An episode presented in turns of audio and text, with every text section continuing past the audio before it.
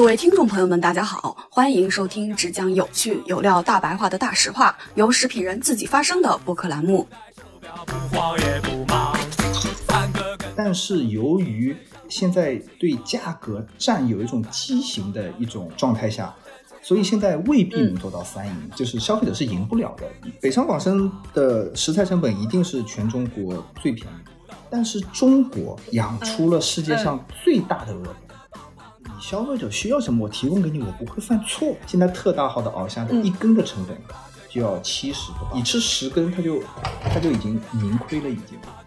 还有餐厅还会玩一个偷鸡摸狗的事情是什么呢？就是他想吃的是新西兰鳌虾，那我商家给的你可能是国产的鳌虾或者其他地方的鳌虾。好的企业它的抗生素可能控制的好，差的企业它就是玩命的给抗抗生素。导致含量会比较高。大家好呀，欢迎收听距离百年老字号还有九十九年的播客节目《大实话》，我是食品圈的大喇叭玉婉柔。之前呢，我和舒阳录节目的时候，录好他说请我吃饭，十块钱的麦当劳，当时我就很惊讶，咦，还有这好事儿？结果呢，我还真就吃到了，而且有汉堡，有可乐，还有小食。后来我就在我听友群里面跟大家聊起这件事情，原来大家各显神通都有自己的省钱妙招，于是我们就和听友和在极客发起了一个征集，和大家征集一些自己独家的省钱妙招。毕竟我们不仅要吃得好、吃得对，还要吃得有性价比。还记得我们在第二期谁动了我们的牛奶自由中的那句话吗？选择靠谱的品牌和渠道，然后什么打折买什么。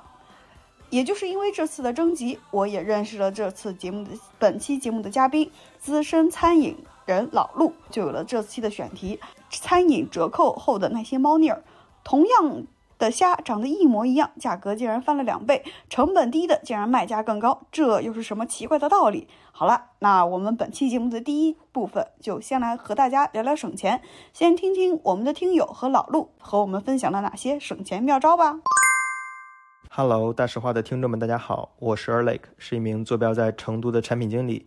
因为很喜欢去星巴克上自习，星巴克的氛围感觉会很好，但是呢，星巴克的咖啡对我来说又有一点点贵。后来发现其实是可以在淘宝购买到星巴克券这样的产品。我通常会花一块钱购买一张七折的券。这样的话，以我经常购买的拿铁举例，我通常购买后的价格就是在二十一块钱到二十三块钱之间。这个价格就变得非常的可以接受了。那在此也可以推荐大家去尝试体验一下，应该会非常划算哦。非常感谢他的分享，还和我们录了一段质量很高的声音。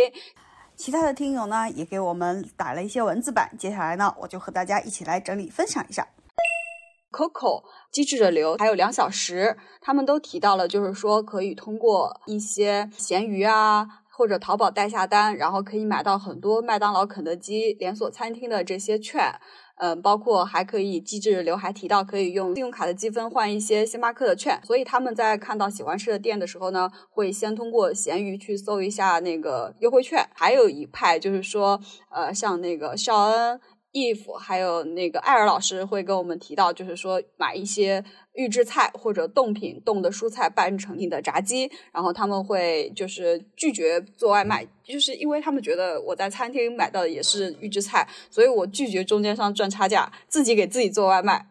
然后这样买回来自己加热一下，吃起来也很方便。if 还提到一个软件，叫说他会去抖音看一看有没有团购的优惠。而且他会只吃他们家的特色菜和基础款，基础款会在那个就是呃官方旗舰店下单的时候先下载一个 app 叫一淘，如果看看那边是不是有券。哦，其实我觉得大家提到的还是蛮丰富的。同时呢，这一次征集让我觉得更意外的是，我挖掘到了一个宝藏的嘉宾，也就是这一期节目的嘉宾老陆。好，那老陆先跟我们来打个招呼吧。呃，大家好，我是老陆，可以通过呃，嗯，呃，作为一个餐饮的经营者，可以和大家分享一些呃，平时我自己是怎么薅羊的，以及商家的一些套路，可以和大家分享。我刚才分享了很多我们听友的一些怎么样薅羊毛，那老陆作为一个餐饮的从业者，也来跟我们分享一下，就是你是怎么薅羊毛的吧，来点干货。嗯，其实我刚才听完，大家其实分享的已经很全面了，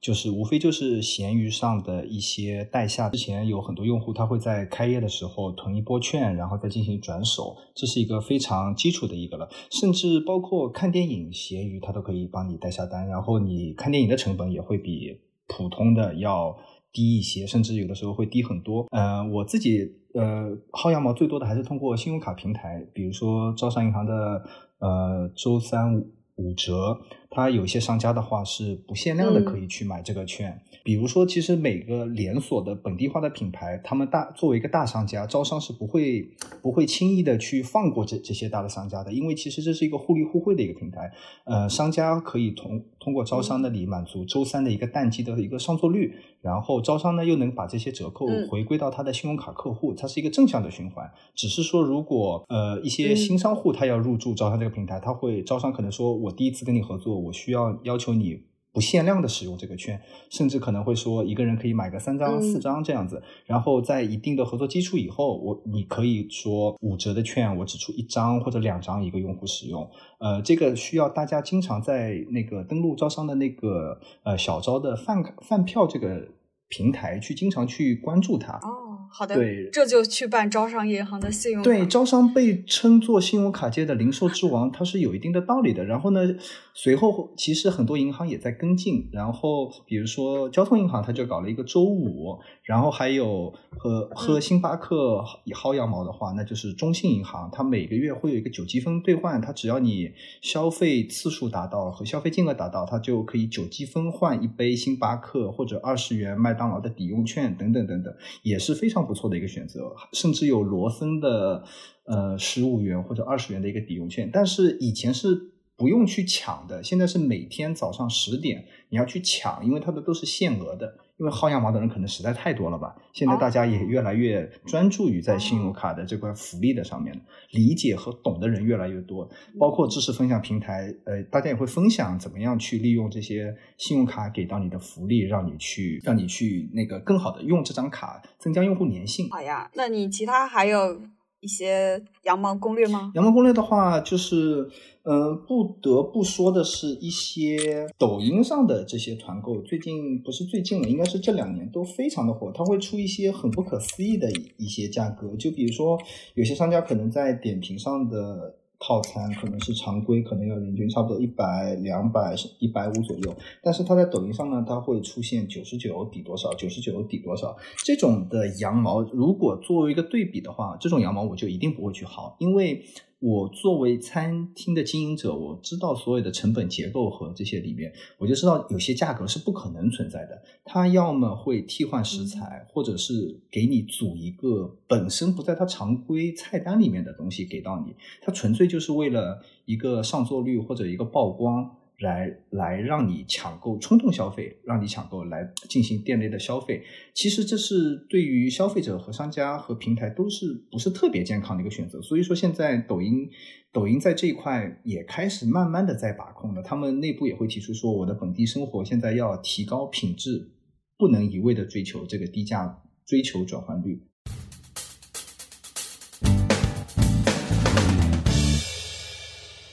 非常感谢老陆对我们的一些羊毛的攻略的一个分享。然后录完这期节目，我就去办一张招商银行的信用卡。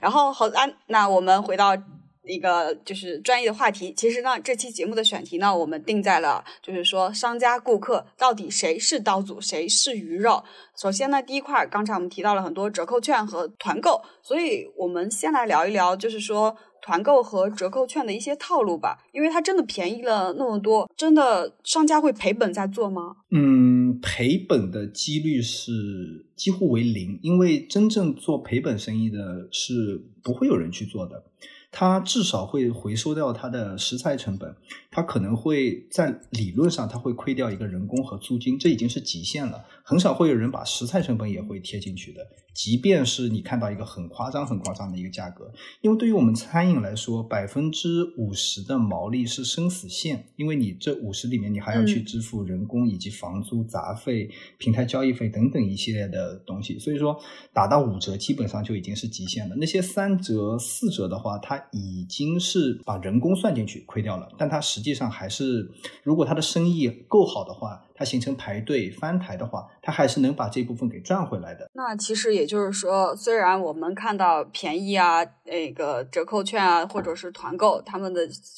折扣很大，但其实对于商家来说，其实还是能够在一定的一个商业模型下维持一些盈利的。那我理解下来，就是说，对于商家来讲，就是有原物料，他们就是卖套餐嘛。那它的原物料其实会控制，其实是比如说我今天就卖这一个套餐，它在原物料端是可以很好的控制，同时能够减低损耗，同时是能够降低操作成本的。所以其实有可能他们的毛利会变得更高一点。嗯，是这样子的，因为团购自从中国有团购互联网这个东西开始以后啊，其实团购以前的千团大战到百团大战，其实消费者也养成了，呃，吃饭之前先看一下有没有团购，其实这已经是一种消费习惯了，所以商家也会针对这样子的一个消费，我们来做一些套餐。呃，套餐的对于商家来说，套餐我可以做到提前的准备，我可以。大量同时的接待套餐的用户，这样可以让我的餐厅的后厨和前场呃没有那么的混乱。因为你想，如果一个大型的餐厅，如果呃每一桌点的东西都是不一样，其实对后厨和前场的压力是非常大的。所以说，套餐这个东西存在对商家和消费者，它是都是有利的一个一个一样东西。包括对于平台，它可以抽走这个呃手续费。理论上来说，这是一个三赢的局面。但是由于现在对价格战有一种畸形的一种一的一种状态下，所以现在未必能做到三赢，很有可能就是其实消费者才是最后一个，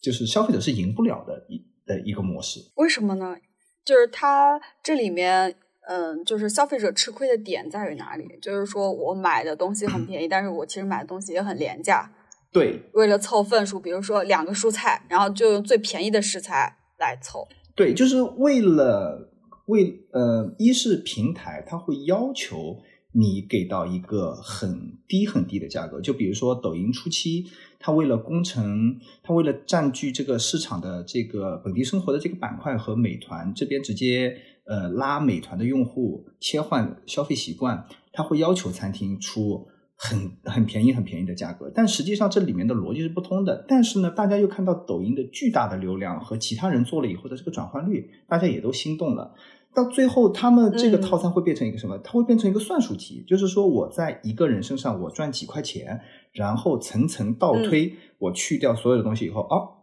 九十九，我们就一个月开始做减法。我怎么样把这个九十九做完以后，我不亏钱，甚至还有利润？我把东西重新组装一下，来给到消费者。其实和正常吃东西是互联网了，对，就变得变得就是你看上去很低，实际上你吃到东西是更低更低的一个东西，就是和这个餐厅本身的出品是不一样的。这也是我们会看到很多大型的商家，就比如说你不，你永远不会看到海底捞在抖音上给你来做一个九十九，或者是西贝啊这些大型连锁来做这一辆。对的东西，对我理解就是说，这些大的品牌，他们对于自己的产品的稳定性是非常的有要求和严格的。他们一份菜是多少的克数，就永远是这个克数，不会说我因为做个团购，然后特意减少克数或者怎么怎么样。因为他们的基本标准化的流程，一个克重的一个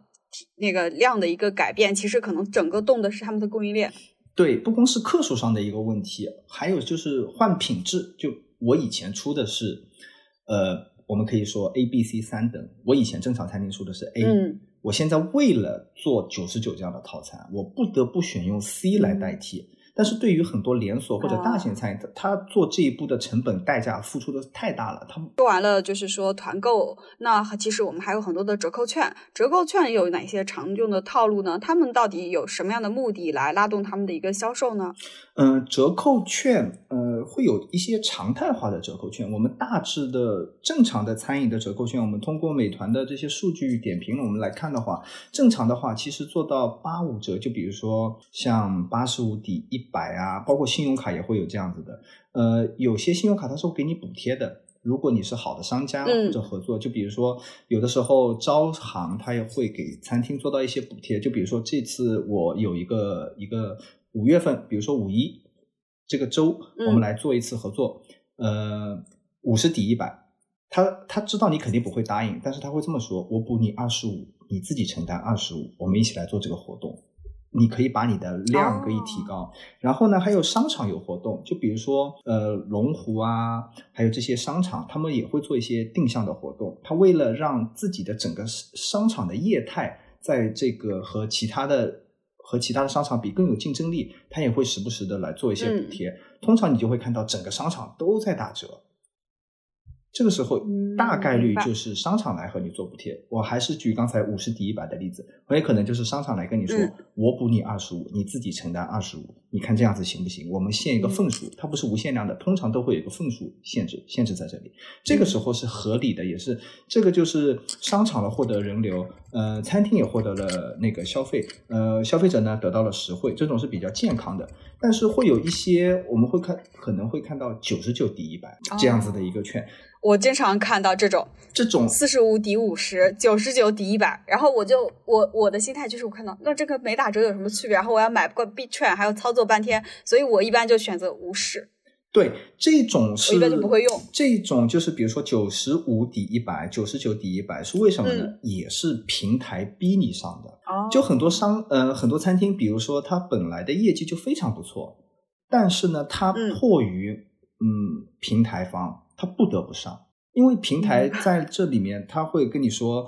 呃，你的排名是根据你的曝光量、你的交易量、你的点好评数等等，它是一个多维度的这个。但是我们现在又没有一个人，没有一个餐厅的经营者离得开平台，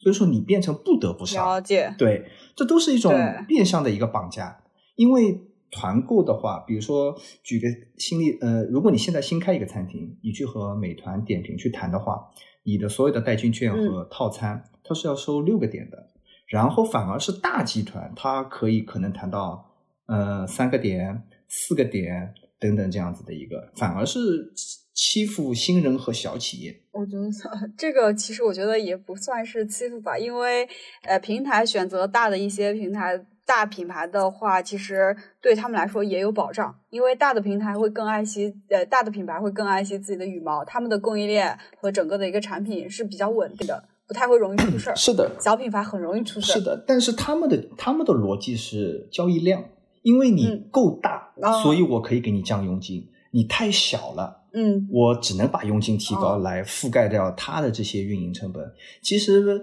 美团美团的。在餐厅这一块比例，呃，其实餐厅要付给他的成本不光是一个交易成本，还有一个推广成本。推广成本就是非常简单，就是竞价排名。然后他还会跟你说，如果你不做这几样东西，你的你的这些排名就上不去，呃，以及你就不可能拿到必吃榜啊等等这一系列的这个东西。他他不会明说，但他会暗示你，然后很多商家就不得不参与这些东西。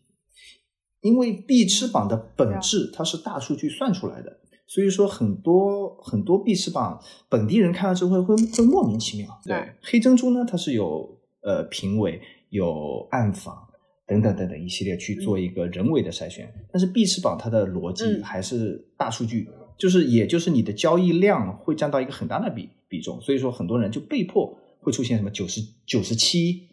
低一百。这种嗯，那看来其实我觉得必吃榜就还是非常互联网能够操作的。其实我理解，如果商家存心有心的想去灌水注水，也是比较容易的。对，就是如果你愿意砸钱，你是理论上是可以砸出一家必吃榜来的。但是黑珍珠就未必。那也就是说，黑珍珠之所以那么贵，其实人家成本也挺高的。对。嗯，再说一个大家可能不能理解的事情吧，就是很很多黑珍珠餐厅和米其林餐厅高星级的，其实它的利润很薄，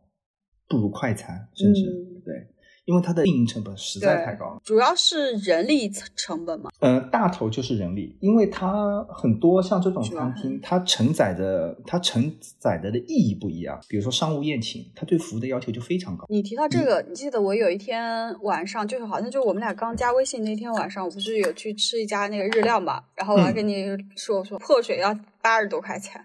然后。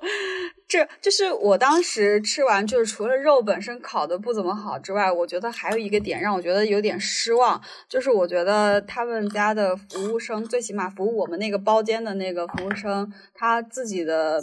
怎么说呢？就是我是觉得，就是说从业的素质好像没有很高，他的沟通技巧也好，他的服务专业度也好，就就我觉得就是很一般。对，现在整个高端餐饮就是面临这个问题，非常难找人，除非你给到一个不可，就是无法拒绝的一个价格，但是这个稳定性同样有待考证，因为在中国服务行业一定不是不是很多人的首选，很多人是无奈或者是干了嗯这个他。嗯，对已经习惯了，他才会继续做做这个的。对于这种服务要求高的话，又要培训，又要这嗯、又要大量的培训，还需要就是有有服务意识，这些现在嗯、呃真的很难做到，尤其是现在的年轻人。呃，本来就是可能相对他们会自我意识会强一些，他会觉得就是哎，我觉得这样子就嗯可以了，或者是怎样子，就是会导致这里面的服务嗯会断层。一旦断层，这对高端餐饮来说是非常致命的。而且我是觉得，作为服务行业的话，就尤其是你是直接接触消费者的这种服务员、服务生，他们其实是需要热爱这个行业，他们才会有那种怎么说，就是比较好的一个状态吧。我理解。对，其实有一种人格，它就非常符符合服务行业，就是说讨好型人格，因为他的快乐来源是嗯。建立在别人的快乐之上。如果是这样子的一个性格的人，他来做服务行业，他就能够做得非常非常好。但是大部分年轻人嗯。他做不到这一点，他的快乐的来源就他来自于自己开不开心，就是别人的这个可能就是不是太重要了，已经是。这也是高端餐饮为什么会越来越贵的一个原因。一是食材的成本上涨，还有就是请到合适的人真的很难，你真的需要付一个很高很高的工资，他们的工资未必会低于我们现在的呃传统的一些很好的一个呃很好行业的这个薪资水平了已经。呃，能举个例子吗？比如说，大概比如说人均什么样的餐厅，它的服务生的一个好一点的服务生的水平，大概工资是在一个什么样的水平？呃，如果人均高的餐厅的好的服务生的水平，基本上是呃在一线城市绝对是要过八千到一万的，然后八千到九千只是基础员工的一个薪酬了，店长级别基本上就是年薪二十万起步，然后很有可能拿上年终奖等等一系列可以到三十万的年薪。但是就是说，他们的工资是不是也会和门店的整个的一个盈利状态挂钩一？定是的，现在越来越多的已经用这种 KPI 和呃这种绩效来挂钩了，但这里面也是有利有弊，反而是越高级的餐厅，它越不会去追求刻意的追求这些东西，呃，连锁化。反而是人均相对较低的连锁化的快餐业，它会更考虑 KPI。嗯，哎，那其实我有一个问题比较好奇，像海底捞的这样的呃公司的，他他们这种平台的话，就是以服务为著称的这种公司，他们的工资会比平均行业的平均水平高还是低呢？远高于平均平均行业大概是多少？他们能做到多少？嗯，在我们再举个例子吧，比如说三线城市的服务员的话，基础服务员他的薪资可能只有三千五左右的一个水平。海底捞基本上如果业绩能够完成等等一系列的全部综合下来，能够拿一万左右，差不多是接近三倍了已经。这么厉害？，对，这就是为什么海底捞的服务可以做到别人学不会等等，它这道门槛就摆在摆在这里了。甚至我不知道现在是什么样，就是在我有印象，应该是好多年前了吧？我们七年前还是嗯八年前，我们有一次吃年夜饭，我们就是在海底捞嗯吃的。当时他们就直接跟我说了，海底捞会拿出当天营业额的百分之多少，然后分给当天上班的全体员工。这是很夸张的一件事情。我懂了。就是就是这种重激励下，其实大家也愿意付出，同时得到收获。其实我觉得，就是最起码从呃门店来讲，还是说服务生也好，还是说消费者也好，三方都能得到一个比较好的一个点。对，其实老板多发你这一点工资，对于他整体的业绩来讲，其实占的是很少的。但是员工很开心，员工开心，服务做得好，那其实消费者也会很开心。对，但这是基于海底捞的，它前提它的规模够大，它的营业额各方面够高，它可以做到这一步。但是我们话会又要返回来讲，就是海底捞其实在嗯前年它的业绩非常不好，为什么？就是因为嗯有些激励太高了之后，反而会导致就是会走样。对，它在很强的这种开店意愿，就是它会有师徒制，就比如说它的徒弟。呃可以出去开店，然后他的师傅是可以拿到这个店里面的业绩呃业绩分红的一小部分的，所以说他会在不该扩张的时候，他会扩张的过猛。导致了就是前年的海底捞的这个业绩整体不好，他后来又提出了啄木鸟计划嘛，就开始把这些呃盈利模型不好的店开始开始关关店等等等等的。所以说，就是任何的激励政策，它都是有利有弊的，这个度很难把握，只能根据每个餐饮店的自己的这个情况来做适当的调整，就是没有一招鲜。现在，嗯，还是要就是。呃，制定出一个模型来，去跑一跑，跑出这种，然后边修正，然后去慢慢的去优化。那接下来我们来聊一聊，就是抖音团购吧，因为现在确实挺火的，抖音自己官方本身也在大力的去推嘛。是的，呃，因为因为本地生活这一块，其实之前是，嗯，美团点评几乎是垄断的一个生意。嗯，包括那个，呃，你看从股价上。之前它一直就是走到很高，因为就认为在中国这个市场，就就互联网平台，基本上大家就是要做到垄断，它就能够可以长久的做下去，然后市值也会推高。所以说，抖音依呃依依赖于它本身的巨大的一个流量，然后他说我要切入这个市场其实是很简单的，但是呢，抖音它自己有一个问题是，它自己没有去把。这块最重的地推啊、对接这块服务揽到自己身上，他选择了一个呃服务商的模式，他开了一批白名单，然后让很多有经验、有地推能力的这个服务商来做这这个业务，然后服务商呢通过这里面赚取佣金，然后呢这里面就开始产生了一些畸形的一些一些问题了，就比如说如果你在抖音上上架的套餐和点评价格是一样的，嗯，其实大家不会有那么冲动说，哦，我今天看了你这个视频，觉得不错，我会去把它买下来。但假如如果我看今天你在点评上的套餐可能是两百块钱一个双人餐，我在抖音上直接帮你打价格打到一百，那人家看完之后他就会很有冲动来的，哇，这便宜了这么多，就是。然后他为了促成这样子，因为他可以赚取佣金嘛，服务商他可以赚取佣金，他就他就用这种策略来鼓动所有的商家来一起参与，然后就会变成导致今天。就是你在抖音上会变成了一个一个恶性循环，就是只有更低没有最低的一个情况，甚至会有呃在一些地方做火锅，甚至会有呃什么六十八九十九什么火锅六人餐八人餐这种非常不可思议的东西出来。这么现在已经变得这么畸形了，非常畸形。但抖音它也认识到这个问题，因为这种它本身是不可持续的，它现在就是开始慢慢的也在就是在做调整，但但这个惯性已经形成了，大家对抖音的认知已经就就好像很多年前大家喊拼多多叫拼夕夕嘛，拼多多也是用了很长的时间来来做了这个修复，才能够达到现在。哦，拼多多其实有很多靠谱的东西。它是拼多多，它是用了很多 iPhone 啊，就是苹果的产品，我就是硬补，就是别人便宜，他才把对把这个东西给扭转回来的。但是抖音目前我没看到，他没有做特别特别好的一个这样子的一个动作，来把这个呃本地生活的这些服务，把这个品质给做上去，目前还没有。但它本身有一个非常好的一个意义是什么呢？它是免佣金的，所以说很多商家呢也会，即便我不做低价套餐。我也会挂一个正常的一个套餐放在上面，然后呢，就是说你通过这个买呢，我就可以避免掉一个百分之五左右的一个这个手续费，所以说商家也愿意这样子。只是这样子，你没有你的流量不够大，而且再加上对，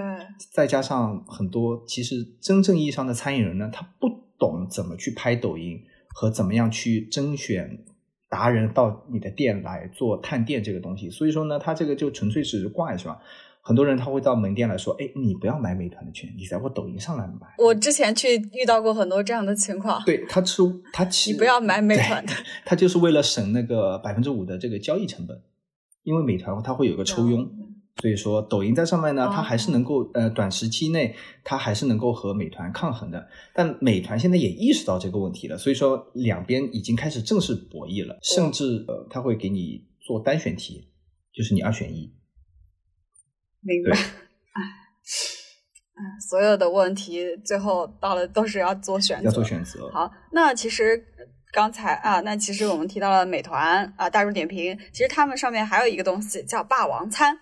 我们接下来也帮我们聊聊霸王餐吧，它又是一种什么样的套路呢？嗯呃，霸王餐其实从最早一开始，这个东西存在很久了。呃，最早霸王餐是免费的，然后和呃点评和美团呃并购以后，两家公司整合在一起呢，然后霸王餐呢就开始向商家收费，你做一场霸王餐是要五千块钱，呃，应嗯嗯，我有点忘了，不是三千就是五千，反正你是要付一笔费用给到点评，然后点评就会帮你张罗这样子的一个人来过来。后来为什么没这个东西就变成免费的了？就很简单，嗯我可以我可以找人来刷，我为什么还要付钱给你？对不对？啊就就是一个这样子的一个逻辑。嗯又是一个罪恶的刷。对，这就是灰产了嘛。这其实整个体整个餐饮体系里面的针对于评价体系，就是这世界上只要有打分，只要有评价，只要有排名，它就一定存在灰产，这个是没有办法避免的。就跟很多嗯明星他需要打榜一样的一个概念，就是说只要有只要有榜单，它就一定有灰产。只是商家突然发现，我为什么要付钱给你，然后请来的人还不是我的控制？嗯因为霸王餐它最早的诞生初期是为了呃，就是提高你的星级，就打就比如说呃，你今天有十桌客人，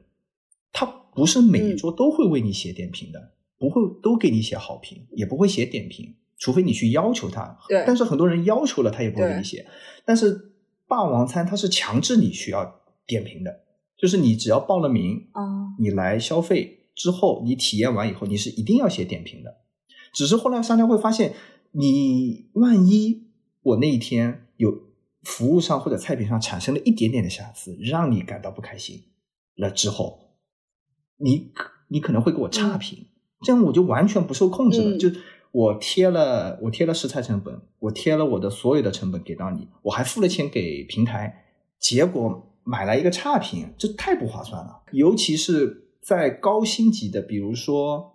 呃，点评达到一定的级数以后，它会有一个一键报名，就是说，比如说我这家餐厅我很喜欢，但我没有去吃，它现在放出来了这个点评，呃，这个霸王餐本来是要大家抽奖的，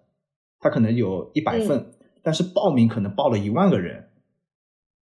哦高星级的用户不用抽奖，直接报名，他就会让你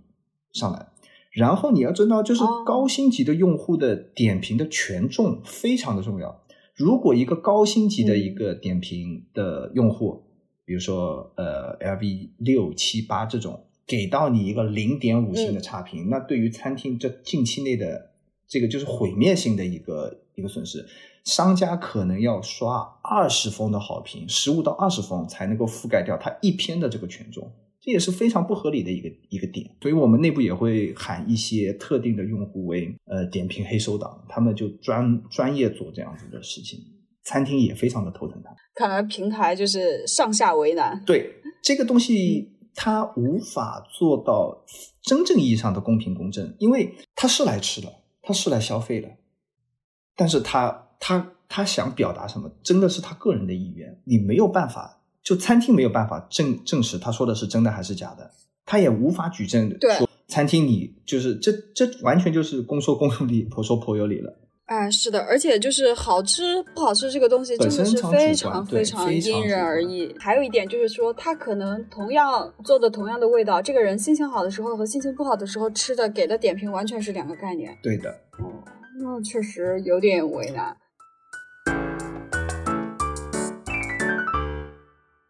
好，那我们说了折扣券和团购的套路，接下来就是说，呃，因为我们有一句古话嘛，其实便宜没好货。那我相信，其实，在餐饮的里面也存在这样一个道路，我们真的能够通过便宜，或者是说真正的这种薅到羊毛，然后能够捡捡到便宜吗？接下来就是说这一趴我们会来聊一聊，就是说餐饮的一些食材的一个陷阱。没问题。这里面，呃，其实不光是便宜没有好货，很有可能贵的也没有好货。这个东西真的嗯 Oh my 对 god 这需要我们呃消费者花时间成本，去学习、去对比，就跟我们一样的，就是你你只有吃了很多以后，你才会有鉴别能力。这个就好像，比如说，如果呃，我们是一个呃，比如说江浙沪这边，嗯我们经常吃一些淮扬菜、本帮菜，你吃多了以后，你去别的城市你吃，你就很容易就问，哎，这个做的正宗，这个做的不正宗，这个做的好，这个做的不好，我们就很容易，因为我们在哎对于这个东西吃的多，但是对于异国料理来说，我们的消费频率没有那么高。而且我们不是从小就吃这些东西的，可能是到了一个阶段第一次尝试，然后一年只有吃几次的机会，所以说这会增加我们的去识别它的这个难度。嗯，然后还有一个是，对于很多城市来说，我们也会遇到一个这样子的问题，就比如说你在内陆城市、二线或者新一线嗯或者三线城市，你会发现，比如说以日料来举例，你会发现很多日料居然比上海还贵，大家会很不理解，就说你凭什么？你这样一个城市为什么会有这么贵的东西？明明做的东西我看就差不多，为什么你比上海还贵？这里面就是涉及到嗯几个点，一是食材的嗯成本，成食材成本本身是一样的，但是它经过了经销商的运输成本、仓库成本以及经销商它需要一个合理的利润，导致在二三线城市嗯买到同样的食材的价格会比北上广深要因为北上广深有可能还有集采的优势。，对，北上广深的食材成本一定是全中国最便宜的，尤其是上海，上海的呃食材卷的特别厉害。但是为什么？嗯，很多人也会说，那既然你说食材成本这么低，为什么价格还是那么高？因为它的租金和人工太高了，所以还是降不下来。对于餐厅来说，人工你是控制不了的，因为市场上，比如说嗯你开五千的工资，你就是招不到人。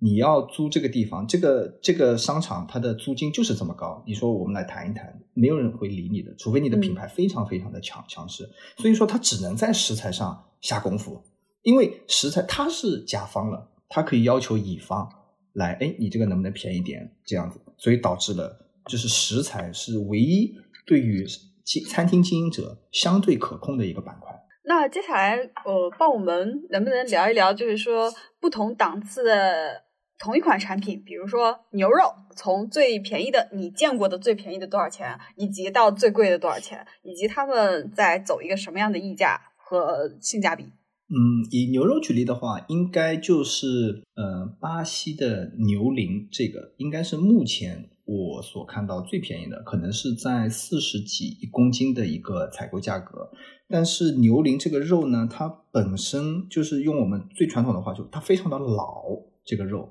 它非常非常的老。那这个肉是通过什么样的方式呈现到消费者面前呢？它是通过工厂做深加工、做嫩化，哦来放到消费者面前的。因为它本身，如果你通过正常的料理的手法来做的话，它怎么吃都是老，因为它是它是整个肌肉纤维最硬的一块肉了，只能嗯通过、呃加保水剂做嫩化，然后做成牛肉片的形式。然后大部分是用在火锅和串串，还有那些很便宜的那些翘脚牛肉里面都会用这种。就是如果经常吃牛肉的话，你会发现咀嚼这个牛肉是没有肉的纤维感的，就是非常粉。你对、你你有一种说不出的感觉，嫩吗？它感觉是挺嫩的，但是就还很滑呃还很滑，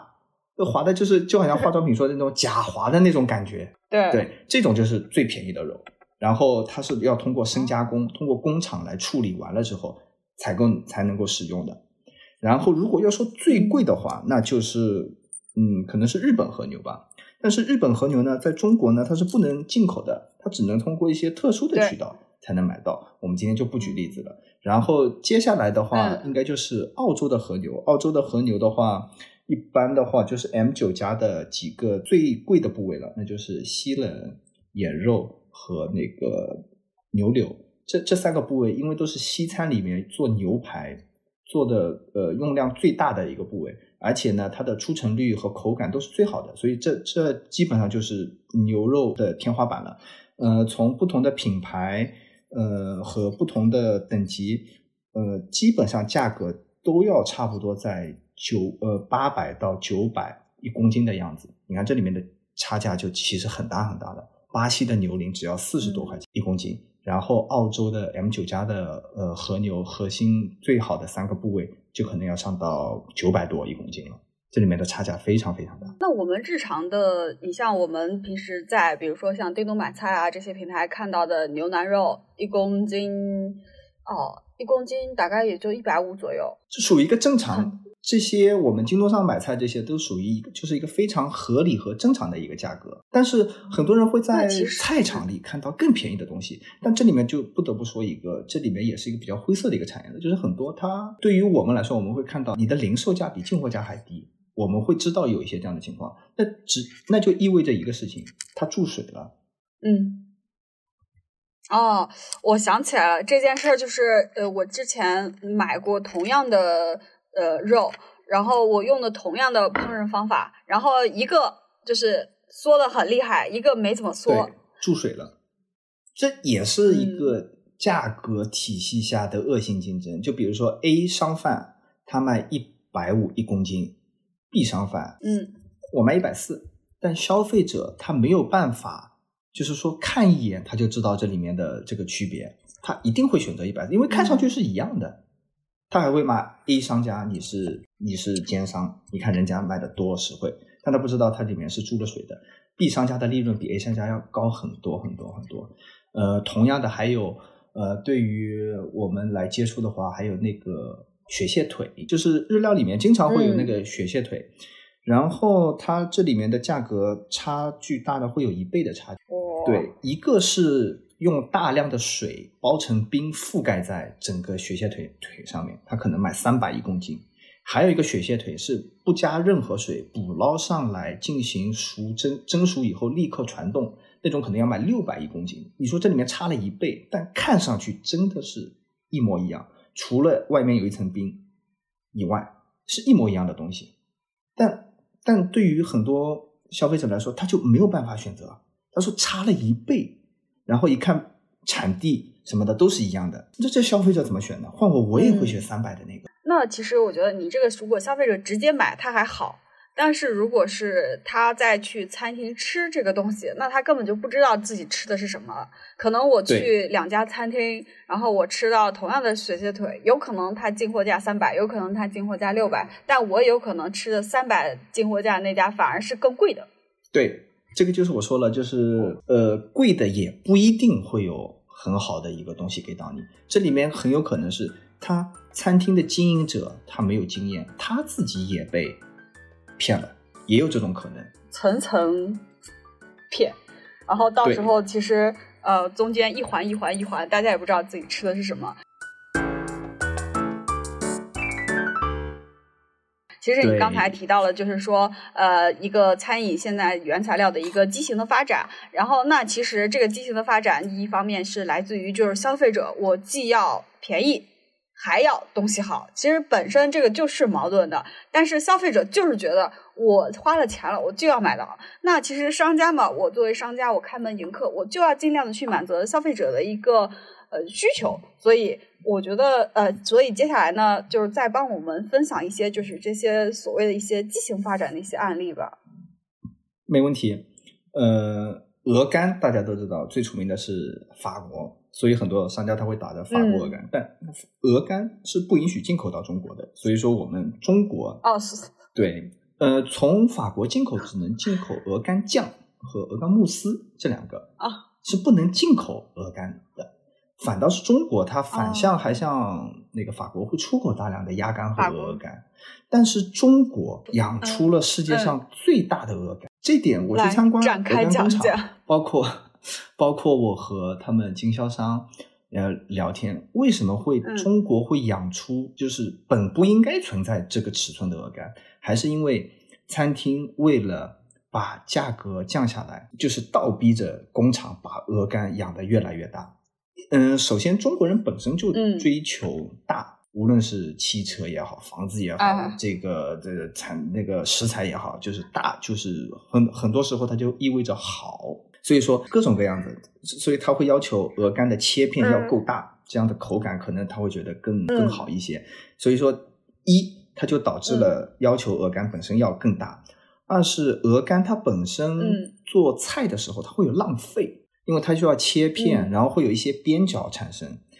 但是鹅肝越小的话，它的浪费率是越高的。只有把鹅肝做到极限大的时候，它的它的出成率就很高，它的浪费就越少。这又倒逼了鹅肝工厂去想尽一切办法把这个。鸭肝和鹅肝做的非常非常大。我参观工厂以后，我就就是之前我就知道鹅肝本身就是本身它是有一些道德瑕疵的产品。但我参观完以后，我发现鹅肝的道德瑕疵已经我没有办法接受了，导致我现在就是不吃鹅肝。这个鹅在这个灌食器上已经就它呃法国的流程，因为我没有去参观过法国的这个鹅肝工厂。呃，就据说也不是特别人道，但我感觉它作为鹅还是有，它应该还是能动的，鹅对，它是有鹅权的。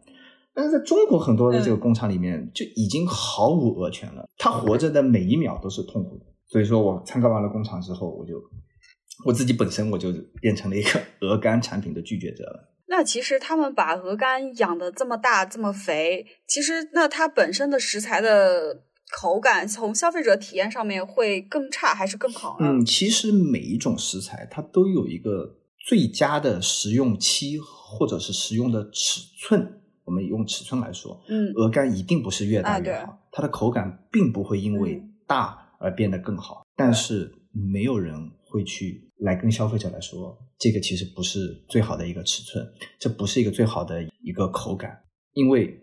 这在视觉上它不允不允许。你看，我们中国的老话就是“色香色是卖相是摆在第一位的”。它无论是从装盘的方式，还是食材本身的这些大和小这样子的一个一个一一一个一个东西，它都会把它畸形化，还是非常颜值经济。对，嗯，而且呃，就是为了照片的出图率嘛，小红书出图率的话，就是商家其实也很简单，就是。你喜欢什么，我就给你什么。就像就是很多人都说啊，现在的食品工业生产的东西太甜，然后为什么不能稍微减糖？其实商家比消费者聪明，他们知道糖度降下来，消费者嘴上说要减糖，其实他们的嘴巴很诚实，就是要吃甜的。减糖就等于减销量，谁会跟钱过不去呢？是的，因为而且这样子，你消费者需要什么，我提供给你，我不会犯错。对，这是最关键的，因为我一个餐厅有，你不能去挑战他的认知，挑战这个挑战，因为消费者在那个，我付钱的，我我是老大，我是上帝，就是你不要来教育我这样子的，除非就是本身这个餐厅已经非常强了，就比如说就是最顶尖的餐厅，反而消费者很乖，你给我什么我就乖乖的吃什么，就好比今天如果我们坐在一桌，然后我们会质疑这这个东西。哎，你这个做法不对，但是当当当当，然后一个国宴大厨来了，告诉你啊，你一下子就哦哦，原来是这样子。但是如果出来一个无名氏 nobody，然后跟你说这个，你哎，你这个餐厅不行啊，还是比较会认识一些权威的一些人。对，这也是为什么就是为什么大家会去追求米其林嘛？其实它是有存在的意义的。米其林和黑珍珠，它整体对餐饮的这个。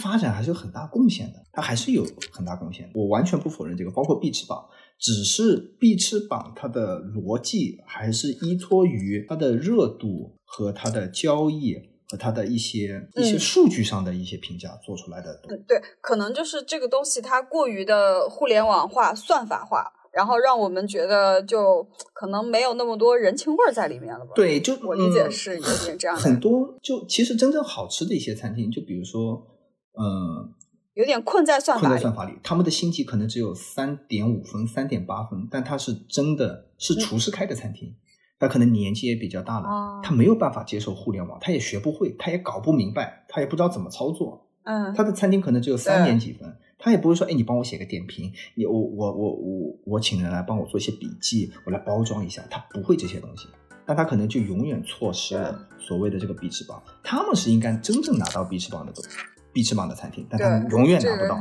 是的，他永远拿不到。但是这些店是真正的拥有真实口碑的。对。那接下来说完这些，我们来聊聊另一个话题吧，就是自助餐。就是很多人就是在吃自助自助餐前都会说我要空多少肚子，我一定要吃回本来。那所以就是从你作为从业者的角度来看，就是消费者真的能吃回本吗？就我甚至听到过那种案例，就是说他去吃那种自助餐的那种涮涮火锅，他能一下子一个人哦吃掉十二盘羊肉，这个人就能吃回本。呃，逻辑上来说，我们就是按。除了大胃王以外，你是不可能吃回本的，你是永远吃不回本的。为什么？嗯，这里面就是我们撇除大胃王，我们来算，就刚才以您举的例子是吃牛肉、羊肉这些来说，因为我们作为商家，这个自助餐我也比较了解，因为我有我也有朋友在做自助餐，他们会做一个简单的测算，一个人平均吃肉的极限是多少。平均就是五百克左右。哦，嗯，一斤。对，我们就就以这个量来算，而且同时它会给你加很多附加的东西在这个里面，就比如说高做的很好吃的甜品、饮料这些东西，全部是很好看的甜品，很好看，对，很好看的这些甜品会诱惑你去吃。当然了，即便你很有目的性，我今天就是来吃肉吃回本，你的极限也就摆在那里。你就算饿三天三夜，你的胃的容量也就那么大。所以说，我们就以五百克作为一个均值来计算，只要我的肉的成本能够覆盖掉这五百克，不就可以了？只是每一个人身上赚多赚少，女孩子、男孩子赚一个均差，能吃的不能吃的赚一个均差，就是你买的永远没有卖的经验。那其实自助餐整个的一个他们的一个毛利是大概多少？自助餐的毛利，呃，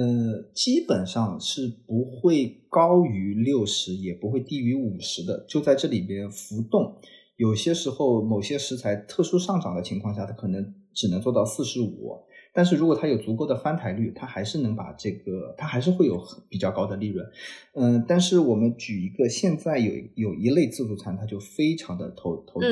就是在上海会在几年前非常非常火，就是鳌虾、牡丹虾随便吃的这种餐厅，他们现在就它人均多少呢？它人均非常高，我记得以前最早可能是三九八吧，后来慢慢的一百一百的加，可能现在加到。可能现在已经到五九八了吧？是不是就是出花这种啊？我记得他那个蟹腿也是蛮免费吃啊。蟹腿是有无限量，蟹腿是不值钱的东西，千万不要吃。如果你要吃这类贵家餐厅的话，贵家餐厅其实贵的东西就那么几样东西。首先鱼子酱不要去吃，因为它的鱼子酱都是定做的，相对海胆呢相对廉价的海胆算是比较贵的，但是永远贵不过两样两样东西，一个是鳌虾，一个是牡丹虾，因为这三年他们的价格翻了一倍都不止了。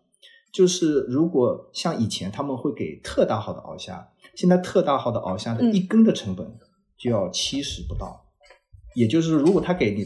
大的。你吃十根，他就他就已经盈亏了，已经，他食材都要亏给你，所以他们现在把鳌虾的的那个呃 size 就不停的在缩缩小，但再怎么说，他们用最小号的鳌虾的成本也要四十一根，就是逻辑上来说，你吃二十根鳌虾，你就能够，但我非常不建议这样子去吃，因为你一下子的蛋白质的摄入太高，加上你平时的饮食习惯什么的，它对身体不见得是那么的好。还是要均衡，可能医药费、医疗费都会比那个高了。如果你本身就是你的你体内的这个尿酸高，如果你这么吃，嗯，对你的身体的负担其实是非常大的。哦，包括有些人说啊，我去吃自助餐，然后我就要吃肉。其实我觉得自助餐它还有一个点，就是你刚才提到，我们提到就是它会把很多好看的点心，然后包括自助餐店会给到很贵的冰激凌，就像我们一般在外面要三十到五十块一个球的，在自助餐店都是免费畅吃的。对他非常开心，如果你去拿那个，对于他来说，这些成本是非常低的东西了，已经是。其实这也是他们降本的一个套路。对他会给你很好的饮料，你。包括星巴克的咖啡，你随便拿；包括依云，你可以随便喝，这样子。他巴不得你你多吃一些那样子的东西呢。甚至还有一些，就比如说他会给你什么，呃，很多餐厅还有巴黎水，巴黎水，他带气儿，他最喜欢你吃那些东西。还有一个套路呢，其实就是排队。就比如说我有几个档口的东西，我是靠厨师来出给你的。哎，对，这个我上次我们公司三八妇女节的时候，请我们去一个。呃，好好还蛮好的酒店吧，吃了一个就是自自助餐，然后我就发现就是有一些可能就是你刚才说的比较贵的一些烧烤类的东西，比如说牛羊排，然后有呃牛牛排、羊排，然后还有一些烤的一些海鲜，然后蒸的一些海鲜，它都是厨师在那边边烧边做，基本上厨师一次性，比如说做出来十来块儿，轰一下就没没了。对，然后你又不能说嗯。你拿个盘子在那边要等，嗯这也是一个控制成本对法，这都是控制成本的一个办法。因为，因为现在这几年的，因为各种原因吧，就比如说通货膨胀，然后还有呃嗯美元的这些不确定因素，包括全球的美元回流，导致他们在外面采买的东西很多，就直接把整个进口食材的价格全部抬上去了。大概涨了百分之多少呢？呃，以三文鱼为例，在疫情之前的最高位可能也就一百二一公斤，最高位一百二嗯一公斤，现在一百六到一百八是常态，呃，那非常态更高的呢？更高会涨到两百。会涨到两百啊，就是特定的节节假日什么的会会涨到两百，但基本上是稳定在一百六到一百八。但你想，这已经涨了差不多，按以前的价格来说，基涨了百分之五十了。但是餐厅它没有对把这个价格直接转嫁到消费者身上，我记得就像那个初花，当时它从三百五涨到四百的时候，我看到经常刷到大众点评啊、小红书上面对这件事情还是蛮 diss 的。对，但是它已经，它已经竭尽全力了，对，它已经实在账已经算不过来了。它的毛利其实会低很多很多。甚至是遇到尤其像资深的客人去吃的话，我就我已经对你的价格体系很了解，我也知道什么贵，我就专门是这几年，他已经受不了了，就他的平衡已经打破了，就是我们之前讲的均值，他已经破坏掉他的均值了，他不得不涨价。但是对于不能吃的人来说呢，确实这个很不公平。我是正常来吃的，我是每样都都点一下，但是我为就是就是我却背负了一些特别会吃的人的这个成本在里面。对于消费者来说，它是是不公平的。但是对于餐厅自助餐厅来说，他说我真的也没办法。啊，对我我开门迎客，我不可能让你进不让他进。对，自助本来就是你爱吃多少吃多少嘛，你不要浪费就可以了。对，那像其实出发这些门店，它现在是处于一个什么样的状态呢？它在继续扩张，还是已经在收缩，甚至说要不行了呢？我们还是回归到刚才一个问题，就是每个自助餐它一定有它的卖点，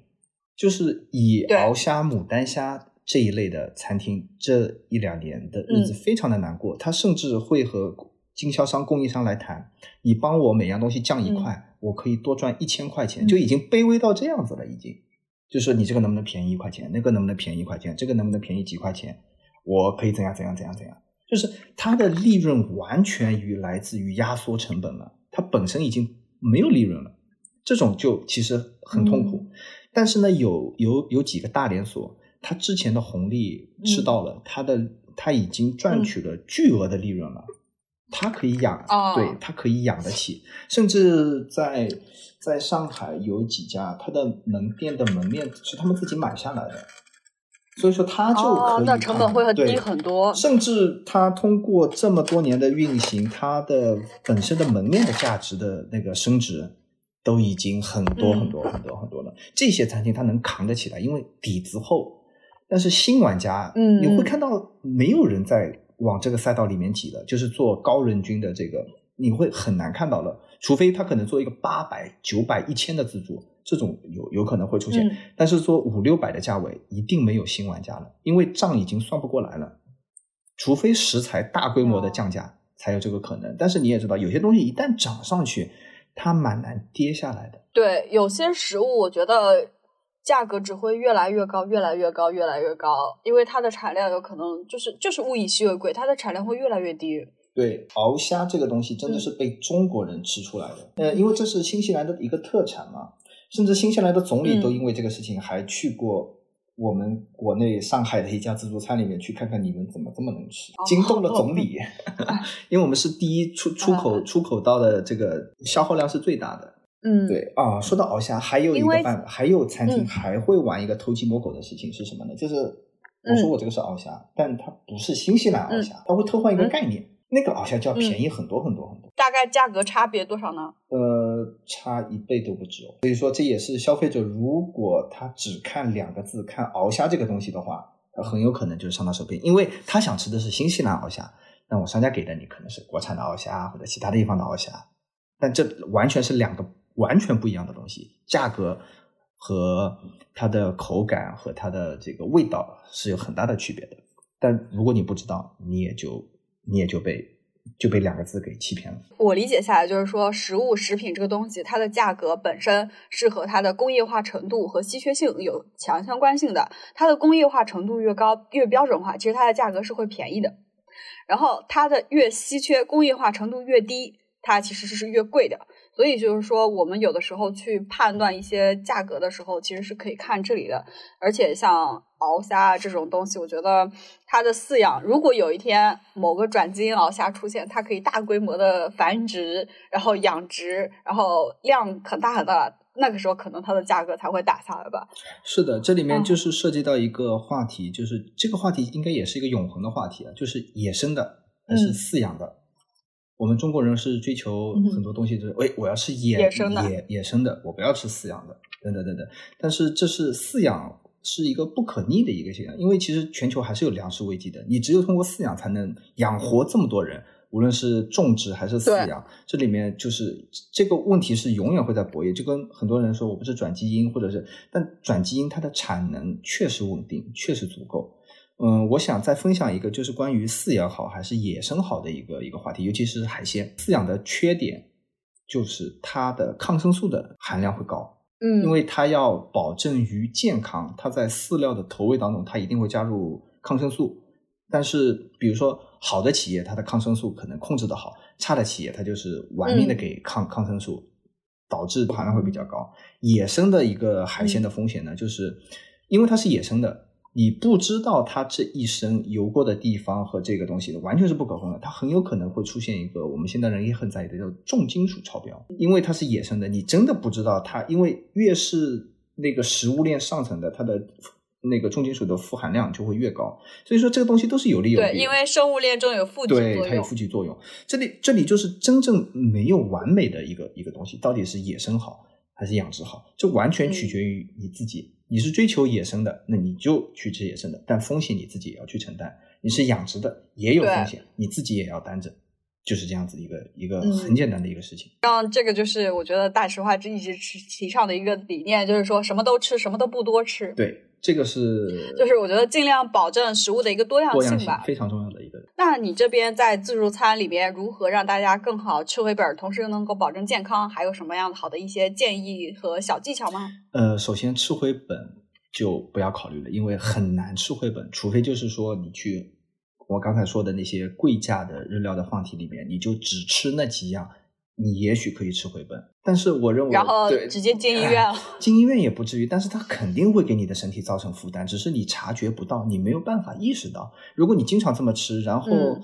你每年去做次体检，体检的数据会告诉你到底健健不健康的。我本人是不建议这样子的去。这样去暴，这个处于暴饮暴食，我非常的不建议。就是你真的要去自助餐的话，我感觉还是应该是多样性，因为你很难在一个餐厅里面就是点二十道菜这样子的。你去自助餐里面就是体验一个这样子的，但是这里面又有一个悖论：自助餐它不可能做到每一样都很好吃。这里面就是这个东西经常有的时候味道会很让你失望。对，有的时候会觉得，为什么这种豪华酒店、五星级酒店的自助餐的某些道菜，还不如我们家路边烧烤摊儿烤的那个东西好？对，因为它的 SKU 太多了，它不可能做到每一道都是精品，这太难了。没有一个，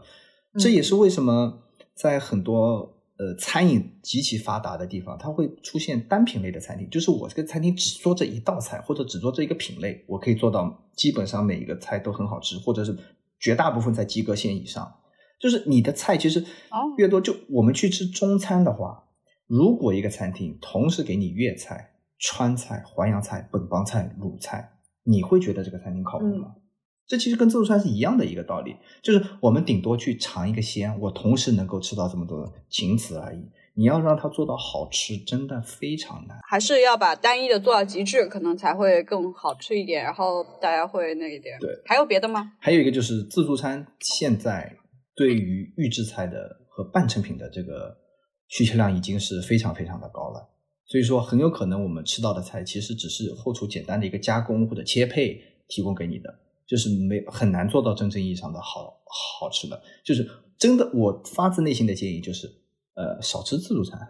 反而是少吃自助餐。我们应该更去用花一点点时间去探索一下单点店，这样才能是做到真正意义上的是，呃，吃出性价比，然后又好吃，达到一个平衡。自助餐的话，也是真的就是你很难做到各个点都能够满足，所以感觉自助餐反而更适合团建。对，因为它有一个很很好的一个什么预算可控。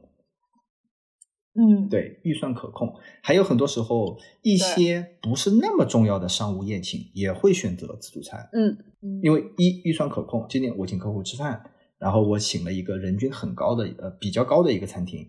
大家一看，嗯，很有面子，很有面子，这个真的是很有面子。然后还含酒，我也可以，环境也比较放松，没有那么的拘谨。所以说自助餐它它有存在的价值，环境真的很不错。是的，是的。它有存在的价值，嗯，但是对于消费者来说，我又要性价比又要好吃，自助餐一定不是你的选择。明白。而且自在自助餐还有一个点比较好，就是说好一点酒店的自助餐，它服务也会很好，你会整个的体验非常的愉悦。除了有些食物可能不怎么样。对，如果真的要去吃自助餐，就忘记吃回本这件事情吧。大家就是心理负担，不要不要是一个战斗状态去吃去吃自助餐，就是还是放平心态，放平心态。我只是要来尝试。多多样化和多元化，我东吃一点西吃一点，因为平时真的没有机会能够能够有些自助餐甚至能够提供五国料理给到你，你嗯，其他 其他的餐厅是做不到这样子的。好，那我们确实还是要调整心态。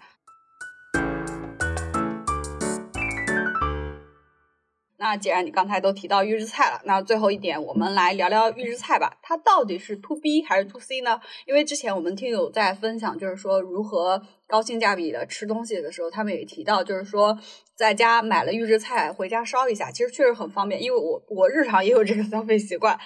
然后同时又可以降低成本，而且能保证卫生，最起码比起叫外卖来。那接下来我们来聊聊 B 端和 C 端的一个预制菜吧。呃，其实预制菜目前的发展整体还是偏向于 B 端的，它是给到餐饮连锁或者是餐饮商家的用量是最大的。C 端它存在一个天然的一个矛盾，就是预制菜很多它是冻品，嗯，它触达客户比较难。就比如说我在上海开了一个预制菜的工厂，我要。触达北京的客户，我这里面的一是我这个流量费用和广告费用会提高，同时我这个配送成本也会变得非常高，除非我在北京又建了一个仓库，又抬高了我的所有的这个成本。所以目前主流还是 to B，to C 做的好的，很多时候他已经是做 to B 了，他顺手把 to C 的给做了。这也是为什么我会去买海底捞的底料，为什么？因为它本身就在给海底捞所有的门店在配送底料，它只是把那个包装做一个小化。门店也可以卖，它可以做一些旗舰店，因为对对于他来说，只是额外不用费太大的力气就可以做成的。包括还有那个梅州东坡，然后还有西贝，他们真的就是顺带把这件事情给做了，不会增加太多额外的成本。所以我的判断还是目前，呃，未来几年，to B 才是预制菜的大头。确实。因为预制菜毕竟能够给到就是品牌门店一个标准化，而且就是更低的一个成本的一个优化。其实对于消费者来讲也降低了成本，因为日常你买买菜，然后烧一烧，那些损耗其实也蛮高的。有时候你一大份买回来烧一半，剩下一半没有用完，然后丢掉了。产损耗还挺大的。对，其实净菜它也算是预制菜的一种，就是我们比如说现在去盒马去买那些净菜，它的价格一定会高于其他的，但它嗯，它已经帮你做了一个预先筛选。比如说净菜，它会把烂叶子呀、不好的、卖相不好的全部给你摘掉，然后帮你把你整成规格一样的。但某种意义上来说，它已经是一种预制菜了。对于餐厅来说，净菜我我拿来我可以直接。煮了，我可以直接烧了，我可以减轻，比如说那个之前阿姨的这个用量，我就可以减到。以前我可能要两个阿姨洗菜，我现在可能只要一个阿姨洗菜了，而且我的厨房的面积也可以缩小。就是预制菜的存在，就是一切为了整个餐厅的运营的成本的降低以及效率的提高。这也是以前中餐没有预制菜的时候，中餐其实连锁化很困难。为什么现在中餐能够这么的快的出现连锁化的餐厅？就是因为预制菜在后面助力，工厂标准化，可以做到厨师拆袋加热即用，或者是简单的调味就可以出品的一个状态。而且就是现在，因为很多店也在主打就是锅气这个概念嘛。其实我理解就是预制菜，然后在门店回炒了一下，然后带点锅气，大家就是消费者也满足了自己对锅气的追求。然后对于商家来讲，我的操作也更简单，然后成本也可控制嘛。是的，但其实锅气的追求，其实大部分的餐厅是没有能力提供锅气的追求的，因为对于我们我们经营者来说，就是餐厅从业者来说，所谓的锅气一定是要明火炒出来的，大火明火炒出来才可以。但是现在商场店很多是禁明火的，它本身一可能它这个它这个物业条件是没有燃气的，其次为了消防等等一系列的这些问题。它就安全考虑，对，它就没有明火了，全是用的电，所以说很难做到真正意义上的这种锅气了。就是我们现在想在商场里面吃到大排档或者那种猛火的这个很难了，已经一个商场里面可能有燃气的铺子可能不超过十个。这样，我觉得我我反正是高度喜欢这种产品的，但是我是觉得很多人很矫情，不愿意要这种产品。但你矫情也没有用呀！你现在我们出去吃，大概率吃到的都是半成品的菜。对，所以每次他们跟我讲，他说自己不吃预制菜，怎么怎么样，我就觉得他就是太矫情了。他如果知道全部都是预制菜，他可能只能被饿死。对呀，我觉得这个就是大家其实还是应该去理性的认识预制菜这个东西吧。其实我觉得它对于营养的保留，还是所谓的大家比较忌讳的防腐剂。其实。我是觉得冷冻是一个非常好的一个储存的一个方式，只是说它的物流、它的仓储成本太高了，目前价格打不下来，其他没毛病。对，对，其实说到冷冻这个东西，我们吃到的可能市场上百分之七十的牛肉都是冷冷冻的，甚至是猪肉。但是在中国传统就是要活的、鲜的这种是才是好的。其实冷冻它本身也是一个排酸的过程，我是完全不排斥冷冷冻冷冻产品的。对，只是说。肉的本身的品质很重要。好的，期待下次我们可以讲讲冻品或者肉之类的东西。可以，觉得还蛮有意思。好呀。你还有其他什么觉得想分享的吗？差不多了，应该差不多了。我们可以到时候看看反馈，包括如果有人还有什么疑问的话，我们可以再总结，然后下次再做一次，就看看大家有什么想问的。好，对，那非常感谢，我回头再稍微剪一剪，再看一看。反正反正我们随时联系好了。好，所以你五月份的时候会来上海？对，五月份会来上海，到时候我们可以约个时间。好。如果你喜欢大实话，欢迎订阅我们，也欢迎在苹果播客、喜马拉雅、网易云音乐等各大平台给大实话评分、转发大实话，让更多的朋友看到我们、听到我们。我是食品圈的大喇叭，也是食品行业的操心人岳婉柔。